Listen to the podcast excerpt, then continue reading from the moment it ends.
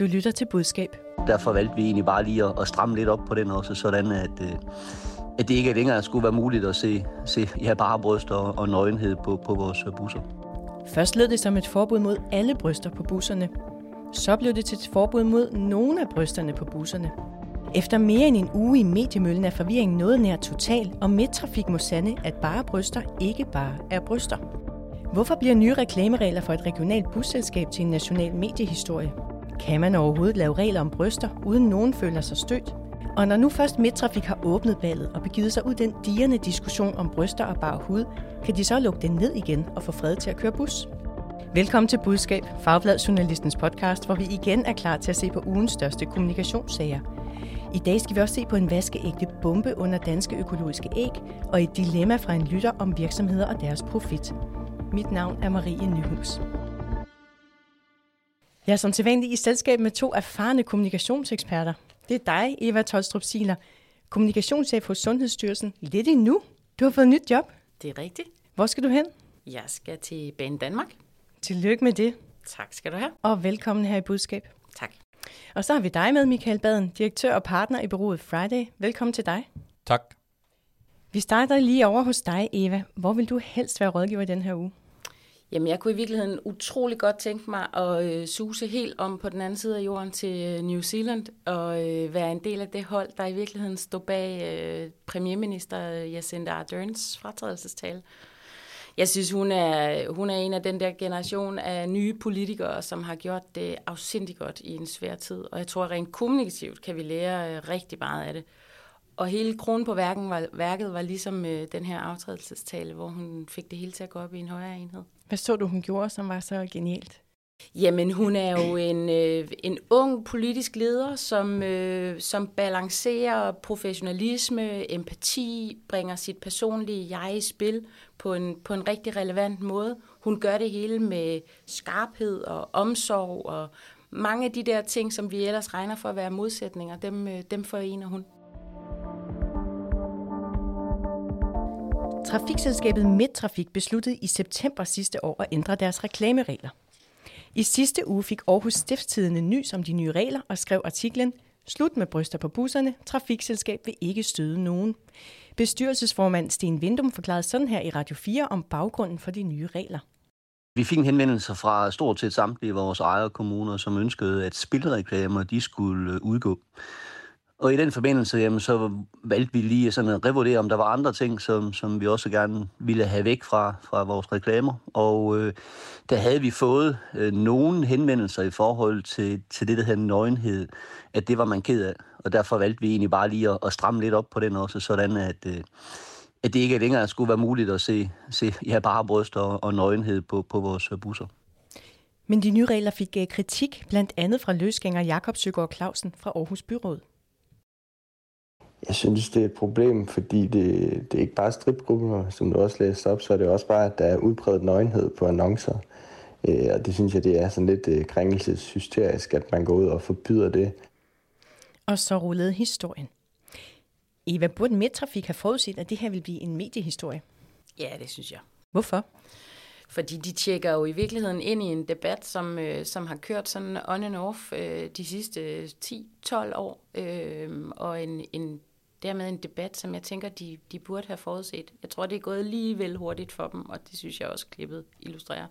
Men som de selv siger, altså det her er en regel, de har kopieret fra hovedstadsområdets øh, trafikselskab Movia. Hvordan skulle de kunne forudse, at øh, det her vil blive sådan en stor sag? Jeg tror, det er jo noget, der også i hvert fald er i tiden. Øhm, og jeg, jeg, jeg tænker, man skal, jo ikke, man skal jo ikke kigge ret meget rundt, altså bare ud til nogle af de rigtig store sociale medier med Meta i spidsen, øh, som også har øh, de her debatter kørende, hvor det handler i høj grad om at få præciseret meget klart og meget grundigt, hvad man tillader og hvad man ikke tillader på den her bane i hvert fald. Ikke? Mm. Og lad os lige se på, hvad der øh, står i de regler, som Midtrafik vedtog. De vedtog, som øh, Sten Vindum sagde før, et forbud mod spilreklamer, og så vedtog de også følgende tekst, og nu citerer jeg. Der må ikke reklameres for strip- eller sexklubber, pornografi og lignende, som varer eller tjenester relateret til disse. Reklamer må ikke indeholde billeder eller tekst af seksuel, skråstreg, pornografisk karakter. Reklamer må ikke indeholde billeder, hvor der gøres brug af udpræget nøgenhed eller nøgenhed i en kontekst, som er egnet til at vække anstød. Michael, hvad siger du til den tekst? Ja, først og fremmest, øh, så er den jo meget sådan øh, forbudsagtig. Øhm, og det kan være, at vi vender tilbage til det lidt senere, men, men jeg synes jo noget af det, der sådan går skævt her, øh, og det tror jeg også skyldes den her øh, måde, man, man angriber tingene på, det er, at man simpelthen ikke øh, formår at fortælle, hvad man godt vil. Altså, hvad er det værdibaserede grundlag, man egentlig står på? Øhm, og øh, det synes jeg slet ikke, de kommer ud med. Øhm, og øh, så den her forklaring, der også er, øh, altså mand, der, der er nogle mander, jeg ved ikke, hvem det er, øh, men man har haft øh, nogen, der har, har været krænket, øh, eller øh, været øh, sådan pikeret over det her. Og det synes jeg ikke rigtigt. Altså platformen, de står på, hvorfor er det egentlig, vi gør det her? Og, og det der måske lige præcis den tekst, du læser op her, øh, som er det allerstørste problem, det er det her med at øh, vække anstød, som er sådan en meget øh, jurist-term, øh, ikke?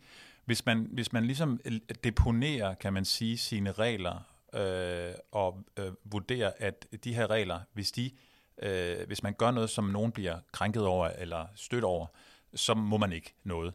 Øh, så er det jo modtageren af budskabet, der altid definerer, øh, hvad man egentlig øh, må kommunikere. Det svarer lidt til, at jeg holder øh, eller en vejfest hjemme ved os, eller vi har et vejlav eller noget, og så siger jeg, at øh, man må ikke spille musik, som øh, forstyrrer. og hvis der bare står det, øh, så kan der jo enhver jo komme og sige, med, med de her øh, regler i hånden, jamen I forstyrrer nu. Jamen prøv at se, den står på 4, og den kan spille til 40, og det er lige så stille, og vi hygger bare ud her. Jamen jeg er forstyrret af det, og der står, at I ikke må forstyrre, ergo skal I slukke. Og der synes jeg fejlen ligger. Det er det her med, at man simpelthen deponerer øh, sin, øh, sit råderum øh, hos øh, modtageren her. Ja. Prøv lige at høre, fordi jeg har talt med øh, Thomas Dalgaard Mikkelsen. Han er leder af kontraktafdelingen i Midtrafik, og han er sådan set enig i, at formuleringen efterlader rum til fortolkning, og det er faktisk meningen. Det er ikke ualmindeligt, at en øh, kontrakt øh, er åben for fortolkning, og, og det, vi har ønsket med bestemmelsen, det er sådan set at undgå de mest grælde eksempler, altså når vi er inde og tale om for eksempel det, der hedder pornografisk materiale, eller ting, som, som øh, kan være derhen af. Det er de sager, vi ønsker at undgå, og det åbner øh, bestemmelsen jo sådan set op for. Øh, og det, det synes jeg, den rammer fint. Kan han ikke have ret i det, at det er en bestemmelse, hvor de får øh, rammet de mest, det han kalder grælde eksempler ind, og så resten, det må ligesom være åben for fortolkning? Øh, jeg kan godt forstå, hvad han siger. Jeg synes bare ikke, det er det rigtige snit at lægge. Altså, hvad er udpræget nøgenhed? Øh, det synes jeg er virkelig er åben for fortolkning. Og jeg, jeg synes ikke, han kommer, øh, han, kommer, han kommer ligesom øh, ikke ind til det punkt, der netop handler om, jamen hvis man kan vække anstød, øh, så, så dur det ikke. Og det kan man jo meget, meget nemt. Altså, der skal jo ikke ret meget til. Så jeg, jeg synes, at, at det, der mangler i det her, det er, at man faktisk skal sige, at det beror på en konkret vurdering. Og der synes jeg, at man skal ligesom øh, definere, hvem har mandatet. Er det et eller andet øh, udvalg, kan man sige, øh, hos Midtrafik, eller er det et udvalg under bestyrelsen, som i sidste ende træffer afgørelse. Og der er jo en proces, hvor nogen enten vender tommelfingeren op eller ned. Og havde man bare kommunikeret det noget klarere og sagt, hvem har mandatet til at træffe den her beslutning? Fordi selvfølgelig skal man vurdere øh, hver enkelt sag for sig, men at tro, at man kan skrive sig ud af noget, som alle så opfatter på den samme måde med de her formuleringer. Det synes jeg er, er naivt. Mm. Og det viser jo også, at det er ikke alle bryster, som bestyrelsen i Midtrafik vil have forbud mod på busserne. Sten Vindum, øh, bestyrelsesformand, han sagde sådan her i aftenshowet. Nu vil jeg lige sige, at det er jo ikke forbudt sådan at have nøgne bryster, men, men det er de der meget pornografiske ting øh, i forhold til sexklubber, i forhold til stripklubber osv. Det er det, som vi sætter og siger, at det vil vi ikke mere. Og næstformand Anders Bøge, han sagde i DR-podcasten Tiden. Du er lidt i tvivl om, det er det rigtige, I er kommet frem til måske. Ja, var, var det lige en tand for stram, vi fik det der Ja, ja. Så et par mere naturlige bryster, der ikke reklamerer for plastikoperationer, ja, det skal der stadig være plads til på busserne, hvis det står til dig. Altså, jeg skal ikke være sådan en snærpet gammel mand, øh, der, der, der, der skal sådan øh, dyrke det ned. Altså, vi skal have kigget på det her. Eva, du er ikke så begejstret for deres kommunikation her, ved jeg. Hvor er det, du synes, det går galt? Jamen altså først og fremmest, så synes jeg jo næsten, man får ondt af dem, fordi hele den der forhandling af, hvad det er for en position, de i virkeligheden har, den kommer jo til at foregå i medierne. Øh, og det, det er ikke særlig kønt. Altså, det jeg synes virkelig, det er kikset. Øh, men, men jeg synes jo, det går galt der, hvor det i virkeligheden kommer til at handle om bare bryster eller ej. Øh, og det der jo tit også sker, når man bevæger sig ud i det her, som jo er holdnings- og værdibaseret, eller meget nemt bliver det, mm. så er det jo, at det bliver elastik i metermål, hvis du ikke sørger for at definere det meget, meget stramt fra start. Øh, og, og det gør de jo ikke. Øh, man kan sige, det er jo, det er jo det er jo det take, som de i virkeligheden bliver rådet til over hos Meta og i, af deres tilsynsråd. Øhm, fordi de jo også har uklare regler, og det handler om brystvorter, og det handler om... Køn. Ja, køn er det kommet til at handle om, ikke? Fordi der, der handler det så om at være inkluderende og i virkeligheden øh, også til gode se transkønnede og alle i virkeligheden. Ikke? Mm. Øhm, og der er udgangspunktet ligesom, at det skal være meget stramt øh, og defineret fra start, øh, så man kan sige, hvad er inde og hvad er ude.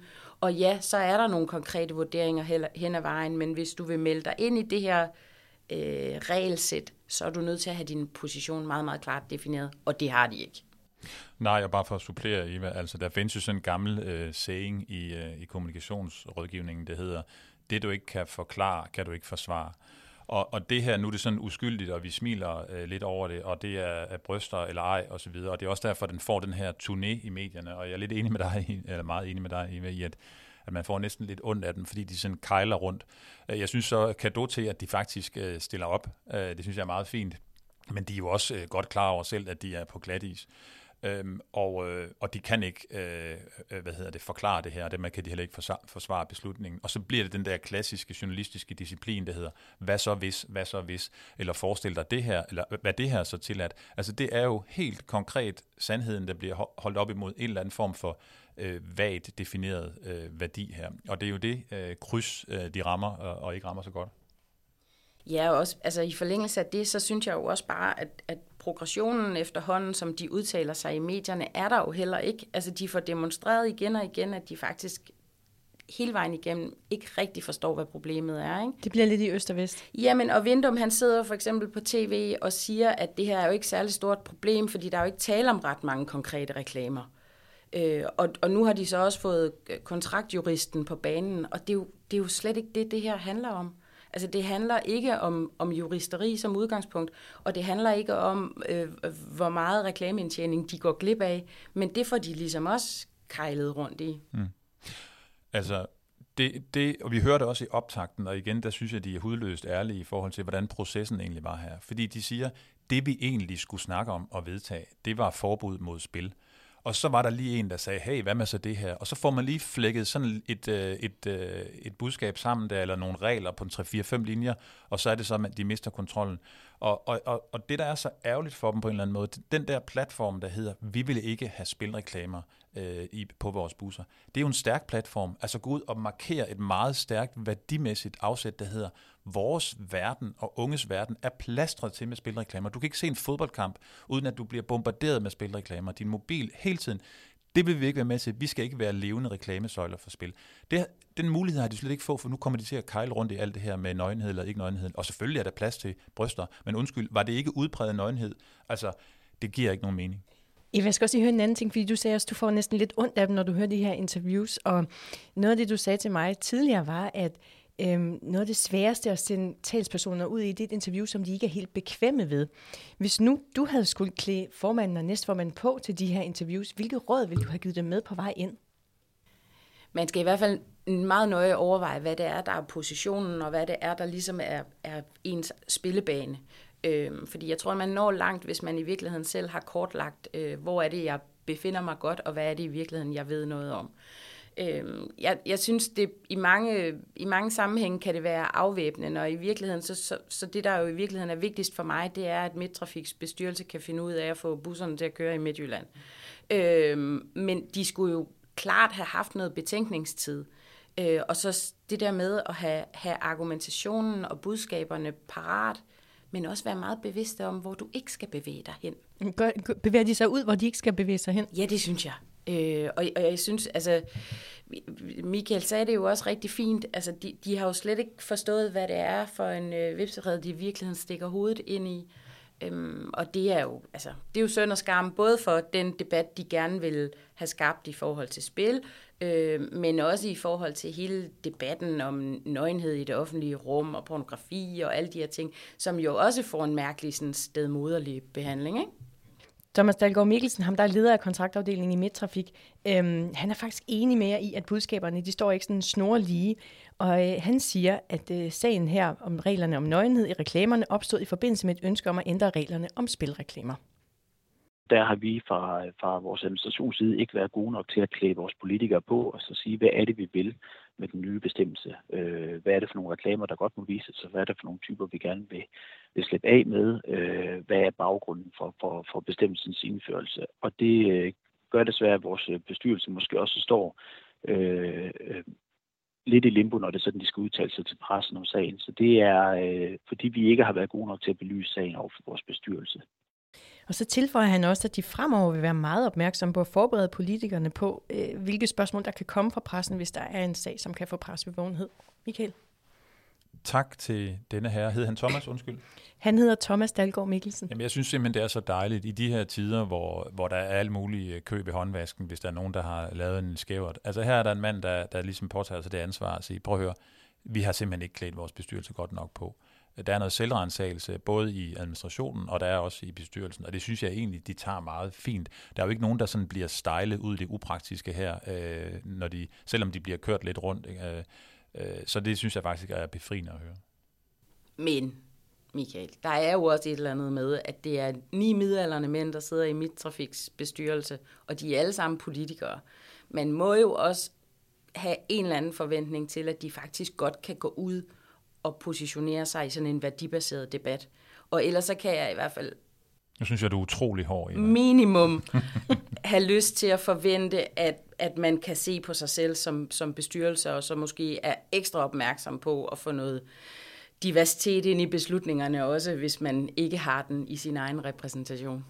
Jeg kan godt høre lidt, når du siger det her, Eva, at, øh, at jeg måske kom til at, at, at placere aben lidt for meget hos administrationen. Det var egentlig ikke meningen. Selvfølgelig har den bestyrelse et ansvar, øh, og, og der skal lige præcis sidde et, øh, et, et, et eller flere kvikke hoveder der, som siger, den her beslutning her, venner, den opstår ikke bare lige som en, øh, en øh, biting til en øh, i øvrigt super god, øh, relevant diskussion og gennemarbejde, tror jeg, omkring øh, forbud mod spilreklamer, så skal vi ikke lige tage sådan en lille øh, sidekick her. Det, det skal belyses meget mere grundigt, hvad vores værdier egentlig er. Men så lad os lige holde fast i bestyrelsens øh, ansvar, fordi fredag i næste uge, så har de møde igen i bestyrelsen i Medtrafik.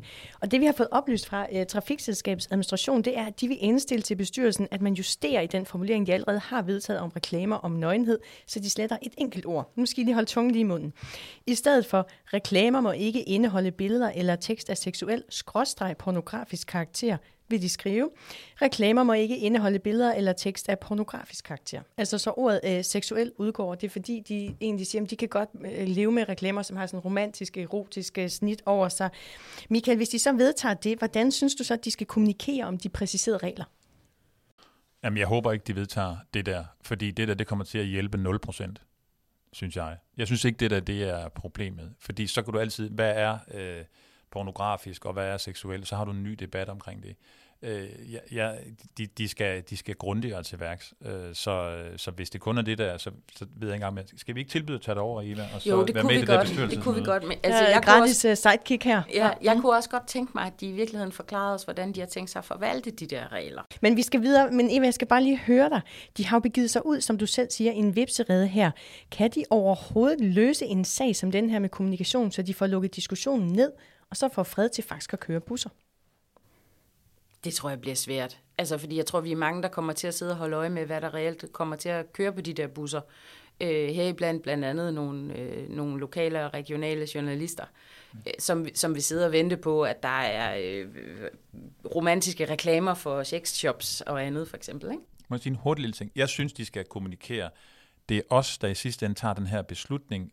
Øh, byrummet skal være for alle, og fra sag til sag vurderer vi, om en reklame lever op til nogle værdier. Fordi det her, det skal være en sag mellem en bestyrelse og så nogle annoncører. Og det er ikke noget, vi alle sammen skal diskutere, øh, hvad der skal være. Der skal være, kan man sige, en, et klart mandat, øh, som øh, bliver indkapslet, og du kan ikke skrive dig ud af det.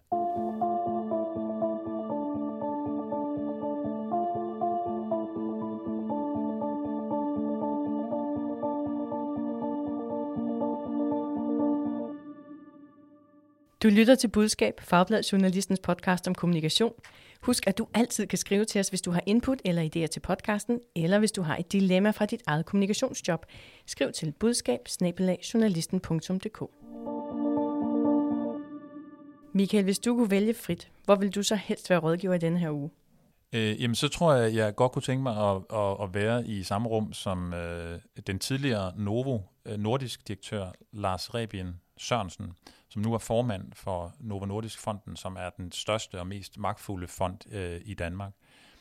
Øh, fordi han gik ud øh, og sagde, øh, at øh, han godt kunne se fonden investere i atomkraft, og han gik ud og sagde, at øh, den danske sådan, øh, energipolitik på vedvarende energi måske var præget lidt meget af, at vi er et land, øh, verdensførende land, øh, og hurra for det, øh, på, på havvind. Øh, vi har øh, Ørsted, vi har Vestas som producent, vi har... Men hvorfor er det en fed udfordring Nå, at skulle fordi, kommunikere positivt om atomkraft? Jo, men det er fordi, det er, det er sådan, en, øh, det er sådan en, et, et af de helt kæmpe store temaer, som har defineret sådan dansk selvforståelse de sidste 50 år. Alle har en mening om, vi skal have atomkraft eller ej. Vi er omgivet af naboer, der bruger atomkraft. Tyskland, Frankrig, Sverige, de vil til at åbne Barsbæk igen osv. Og den her uskyld, der på en eller anden måde er. Så det er bare sådan kommunikationsfagligt, øh, Øh, en kæmpe, kæmpe stor opgave at gå ud bare og starte en diskussion. For det er jo ikke en hvilken som helst person, der gør det her. Det er en person, der virkelig har nogle penge bag sig, og som kunne finde på at investere.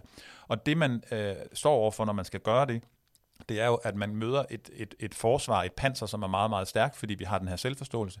Og så skal man også ud og, ligesom, og, og gøre folk opmærksom på, at der findes jo helt nye teknologier nu her inden for atomkraft også, i forhold til det, som er, er frygten i os, nemlig den frygt, vi kender fra Tjernobyl og andre steder. Så, så det er en gigantisk kommunikativ udfordring, kan man sige. Også uden at lægge sig ud med, med, med vindindustrien og så videre. Øh, så, så det, er, det synes jeg er sådan inden for erhvervslivet, det er en, det er en kæmpe udmelding, det her, fordi øh, kan, kan man flytte de der tektoniske plader øh, i debatten, øh, så er det jo noget, der kommer til at få en afgørende indflydelse på vores energimæssige fremtid. Vi skal tale om, hvordan æggebranchen forsøgte at berolige forbrugerne, da denne her nyhed gik ud. De skadelige PFAS-stoffer er fundet i økologiske æg. Det viser en undersøgelse lavet af DTU, Fødevareinstituttet og Fødevarestyrelsen. De skadelige stoffer er fundet i økologiske æggeblommer på hønsefarme landet over. En stor del af PFAS'en kommer fra det fiskemel, som indgår i økohønsenes foder. Og det skaber stor bekymring hos forbrugere og ægproducenter. Eva, hvor stor en bombe er det her under en, den økologiske æggebremse? Jeg synes, det er en øh, stor hverdagsbombe. Og nyheden gik ud på Ritzau mandag formiddag. Knap halvanden time senere, der kom en opfølger fra brancheorganisationen Danske Æg. Den havde overskriften Ægforening stopper brugen af fiskemel efter PFAS-fund. Jeg har spurgt sektorchef for Danske Æg, han hedder Jørgen Nyberg Larsen, hvordan de lykkedes med at svare på nyheden så hurtigt. Han fortæller, at hos Danske Æg, der hørte de om fredagen et rygte om, at der var en pressemeddelelse på vej fra DTU, og hen over weekenden, der aftalte de så at samles til bestyrelsesmøde mandag morgen klokken kvart over 8. Mens vi sidder der, så, så får vi så den pressemeddelelse, der bliver sendt ud. Og den skimmer vi jo igennem, og der kan vi se, der henvises til en rapport, og så er der nogle af, af mine kollegaer, der får den draget frem ude på, jeg ved ikke, hvor de har fundet den, ude på DTU's hjemmeside, tror jeg. Øh, og så sidder vi med det, og hvad, hvad skal vi så? Og der var kun én beslutning, der kunne tages, og det var, at vi stopper brugen af fiskemel, for det handler om forbrugersikkerhed, og så forbrugernes tillid til danske æg, som vi har brugt lang tid på at bygge op. Og så skal der skrives en pressemeddelelse, og så mødet blev lukket ned, og så sidder vi så mig og fem af mine kollegaer øh, bredt inden fra Akselborg, der sidder og skriver på den der pressemeddelelse, og vi diskuterer frem og tilbage, og kl. halv 11, der havde vi så en formulering på den der pressemeddelelse. Og øh, den, inden jeg sender sådan noget ud, så skal bestyrelsen jo godkende det, og det fik de så, der blev nikket ja til det. Og så røg den ned til pressechefen på, inden for Landbrug og Fødevare, der så sendte den ud. Michael Branchen svarede til Prompte, at de tager fiskemel ud af hønsefodret, fordi det jo angiveligt er der PFAS-stofferne kommer fra. Er det så tilstrækkeligt til at genvinde forbrugernes tillid til økoæg? Det er for tidligt at svare på, om det er tilstrækkeligt. Øh, jeg synes lige, vi skal dvæle. Nu kommer vi helt ind i, i Ja, det er dejligt maskinrum, ikke? Ja, det er så fedt, ja. og fedt, at I, I, I tager de kald, og også man får den her, øh, kan man sige, insight-blik på, hvad man gør. Altså, det her, det synes jeg er issues management, øh, Øh, sådan håndtering i, om ikke verdensklasse, så i hvert fald øh, international klasse. Øh, det, det er stærkt gået det her, at man tager en beslutning så hurtigt. Nogle gange øh, i, i mit bureau, der kører vi nogle, øh, sådan nogle simulerede krisespil for, for, øh, for direktioner, hvor det her kunne være en fantastisk krise. Og nogle gange så, altså folk får altid en sjov oplevelse, vi har dem samlet to-tre timer, men der er også nogen, der siger, ah, at en krise, den udvikler sig jo ikke så hurtigt. Det er jo ikke sådan, at vi får en melding, og så går der øh, en time. Så jo, det kan faktisk godt ske. Her, du, du siger halvanden time, kan man sige. Selvfølgelig er arbejdsrummet lidt længere, som vi også hører. Men det, at kriser øh, eller issues øh, skal håndteres så hurtigt som her, det, det synes jeg var ret, ret fedt at høre. Tilbage til dit spørgsmål, om det sådan, så retter op, øh, eller gør forbrugerne tryg igen.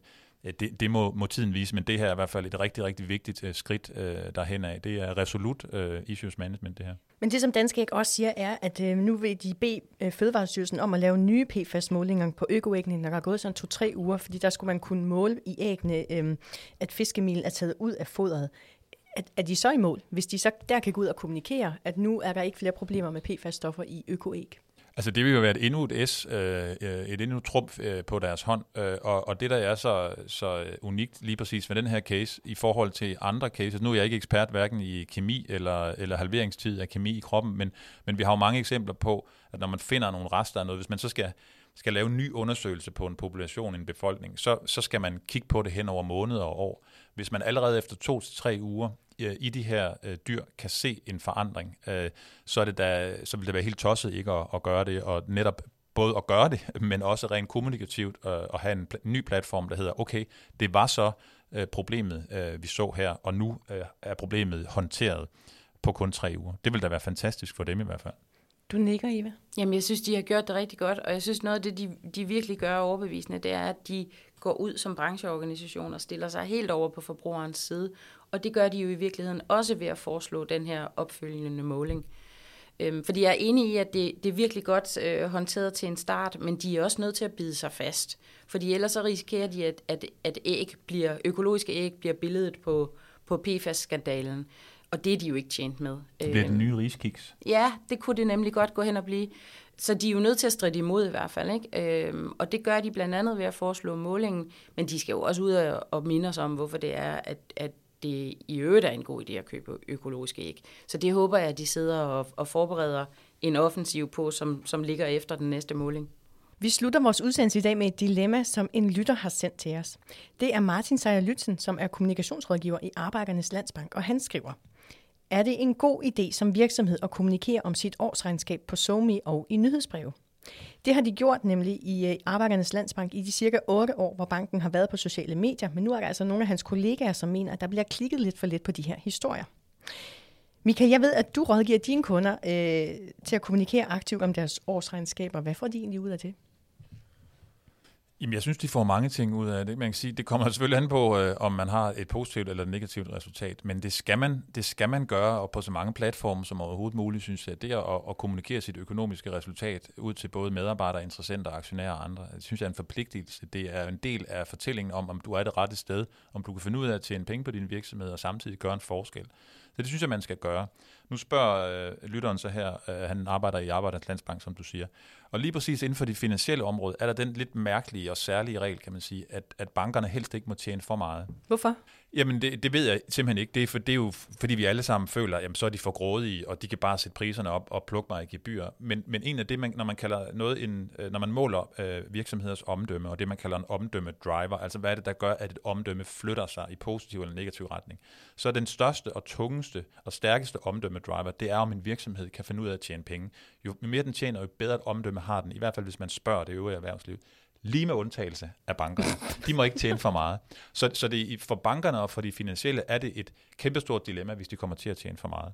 Øh, så, så, så det er sådan lidt reglen, der bekræfter undtagelsen. Så han er faktisk et lidt risikabelt sted i forhold til at, øh, Ja, det kan han godt være, og derfor skal de, og det synes jeg så, at de har været gode til. De er jo en meget populær bank, hvis ikke den mest populære, øh, alle de målinger. Så de har været gode til ligesom også at, at tale værdisættet rundt omkring. Altså, og, og alene navnet Arbejdernes Landsbank. Skal man kalde det AL Bank, eller skal man kalde det Arbejdernes Landsbank? Der har de selvfølgelig en fordel der, for det er sådan lidt i går sådan den lille mandsbank. Ja, en fokus på årsregnskabet her, fordi han spørger nemlig også, om man ikke bare risikerer en masse tæsk på sociale medier. Netop, for eksempel, hvis man har tjent for mange penge. Eva, hvad siger du til det? Jamen, jeg synes, det er en god anledning til at gå ud og kommunikere, at man ligesom har landet et års, årsregnskab, men jeg synes, man skal øh, gøre det, man kan med kommunikation, og bevæge sig væk fra den der sådan øh, bundlinjefokus, og så skal man netop bygge historierne op. Og jeg tror, at det, der jo især også gør sig gældende for den finansielle sektor, er jo, at øh, mange af os anskuer det mere som sådan øh, samfundsaktører, end som egentlige virksomheder. Og det kan de jo også bruge til noget. Det kan de jo netop også tale ind i, og det gør de jo med CSR-programmer og alt muligt andet. Så det der med at komme ind og fortælle historien om, hvad er det i virkeligheden, der har, der har drevet det her årsregnskab, og hvad er det for nogle nedslag, som er, er værd at fortælle om. Tallene kan de gemme til aktionærer og alle mulige andre. Ikke? Ja, fordi han skriver, at de plejer tit at vinkle på kundefremgang og kundetilfredshed, og det er så en, en bedre fortælling. Ja, jo ikke, hvis det er sådan noget med, at vi er gået frem fra 3,8 til 3,9, men altså hvis man i virkeligheden kan putte nogle øh, ansigter på nogle kunder på, eller komme ud i håndboldhallen, hvor man også er, eller noget andet, så, så, så tror jeg, det, så, kan det blive, så kan det være god kommunikation. Mm. Der er selvfølgelig en risiko forbundet med øh, at, at, at kommunikere, at man tjener for mange penge. Jeg kan huske et eksempel her, der var under corona. Øh, faldt direktør Jakob Ries var ude og fortælle, at den kontrakt, man var blevet tildelt på at, at, at kvikteste danskerne midt i den største sundhedskrise nogensinde, at den havde været enestående god for bundlinjen, og det var den bedste kontrakt nogensinde, og alene den havde givet noget med 1,3 milliarder eller sådan noget. Da jeg læste, jeg kan faktisk huske den dag, jeg står nede i min trappeopgang og, og løfter Berlingske op der og ser det der, så tænker jeg bare, hold da op, det, går nok, det virker tonedøvt det her, fordi det er jo en åben invitation til, øh, at øh, de politikere, der synes, at, øh, at nu har vi altså sendt for mange penge over en privat virksomhed.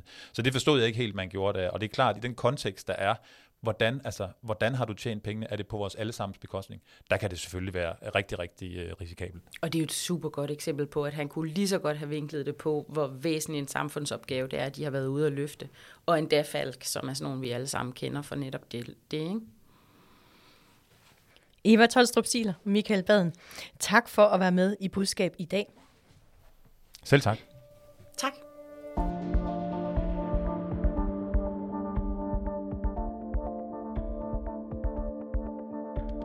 Du lyttede til Budskab, Fagbladsjournalistens podcast om kommunikation. Mit navn er Marie Nyhus. Jeg er redaktør og vært på Budskab. Rakkerpak Productions står for lyd og teknik, og tak til min wingwoman Sandra Korsgaard for at holde styr på knapperne her i studiet. Du hører et klip fra Radio 4. Det er podcasten Tiden, P1 og TV2. Husk, du altid kan skrive til os, hvis du har input eller idéer. Skriv til budskab Hvis du kan lide at lytte til budskab, så giv os meget gerne en anbefaling. Tak fordi du lyttede med.